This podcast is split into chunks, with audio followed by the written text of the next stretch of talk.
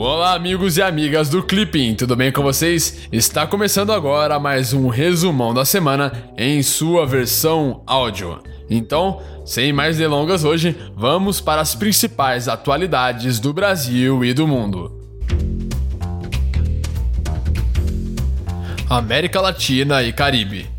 No sábado, cerca de 100 venezuelanos foram repatriados. Segundo a notícia, a operação de retirada, que transcorreu durante o final de semana, foi realizada por um ônibus alugado pelo governo venezuelano e ocorre após o assassinato de duas pessoas na semana passada, com o aumento de tensões em Roraima.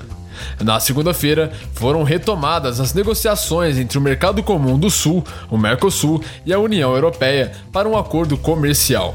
De acordo com as notícias, a nova rodada de negociações iniciou-se sem grandes expectativas das partes, já que ainda persistem impasses em algumas áreas.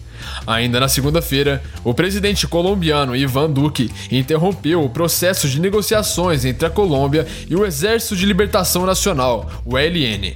Segundo a notícia, Duque teria justificado a decisão por conta de mais de 400 ataques do ELN à população civil e de mais de 140 atentados contra a estrutura petrolífera colombiana. Estados Unidos. Na quinta-feira passada, os Estados Unidos e a Índia assinaram um novo acordo de segurança.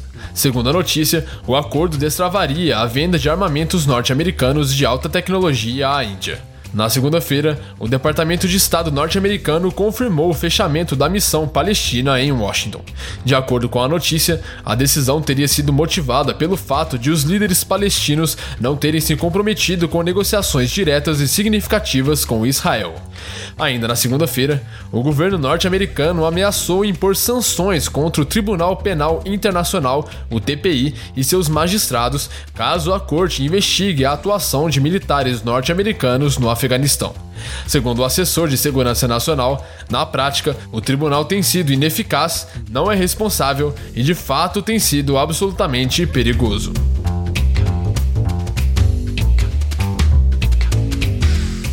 Política externa brasileira. Na segunda-feira, a Agência Brasileira de Cooperação, a ABC, lançou o relatório de atividades de 2017. Segundo a notícia, o documento lista as ações de cooperação do Brasil com o exterior, afirmando que a atuação da ABC busca priorizar os países da América do Sul, bem como aqueles de menor índice de desenvolvimento humano, o IDH, com o objetivo de contribuir para a diminuição da desigualdade no continente americano. Na sexta-feira, o ministro das Relações Exteriores, Aloysio Nunes, participou da reunião ministerial sobre comércio e investimentos do G20 na Argentina. Segundo a notícia, a reunião será uma oportunidade para que os ministros dialoguem sobre o cenário atual para o comércio internacional, além de tratar da situação da Organização Mundial do Comércio, a OMC.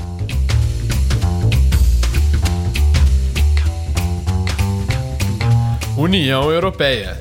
Na quarta-feira, o presidente da Comissão Europeia, Jean-Claude Juncker, defendeu o fim das fronteiras internas na União Europeia. Segundo a notícia, Juncker teria reconhecido que as soluções encontradas até o momento para a questão migratória são insuficientes, propondo o reforço do contingente permanente da Agência Europeia da Guarda de Fronteiras e Costeira, a Frontex, para proteger as fronteiras externas da União Europeia. Ainda na quarta-feira, o Parlamento Europeu votou favoravelmente por medidas de instauração de procedimento disciplinar contra a Hungria pelo artigo 7 do Tratado da União Europeia. De acordo com a notícia, o país seria acusado de graves violações de valores democráticos europeus em temas como imigração, corrupção, liberdades civis e direitos das minorias. Direitos Humanos na segunda-feira, a alta comissária da ONU para Direitos Humanos, Michelle Bachelet, criticou a política migratória dos Estados Unidos e da União Europeia. De acordo com a notícia, Bachelet classificou como inescrupulosas as separações de famílias de imigrantes nos Estados Unidos e instou a União Europeia a conduzir operações de busca e de resgate no Mediterrâneo. Na terça-feira, as Nações Unidas publicaram um relatório Estado da Insegurança Alimentar e Nutrição no Mundo em 2018. Segundo o documento, uma pessoa em cada nove não teria o suficiente para comer, isto é, o número teria aumentado pelo terceiro ano consecutivo em 2017, retrocedendo a níveis de uma década atrás. Rússia na terça-feira, a Rússia deu início ao exercício militar Vostok 2018.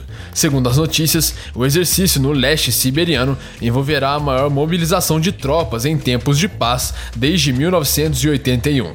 Ainda de acordo com as notícias, a China participará do exercício com mais de 3 mil chineses e 30 aeronaves. Economia na sexta-feira passada, o presidente norte-americano Donald Trump ameaçou sobretaxar novos produtos importados.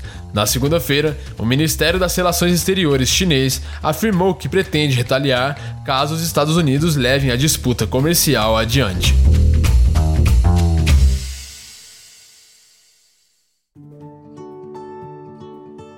Então é isso aí. Essas foram as atualidades dessa semana. Eu espero que você tenha gostado e que o nosso podcast possa estar te ajudando a estudar. Não se esqueça de deixar o seu feedback aqui na plataforma do Clipping ou então em qualquer outra plataforma que você esteja nos escutando, beleza? É muito importante para continuarmos evoluindo sempre. Eu vou ficando por aqui, te espero na semana que vem. Tchau!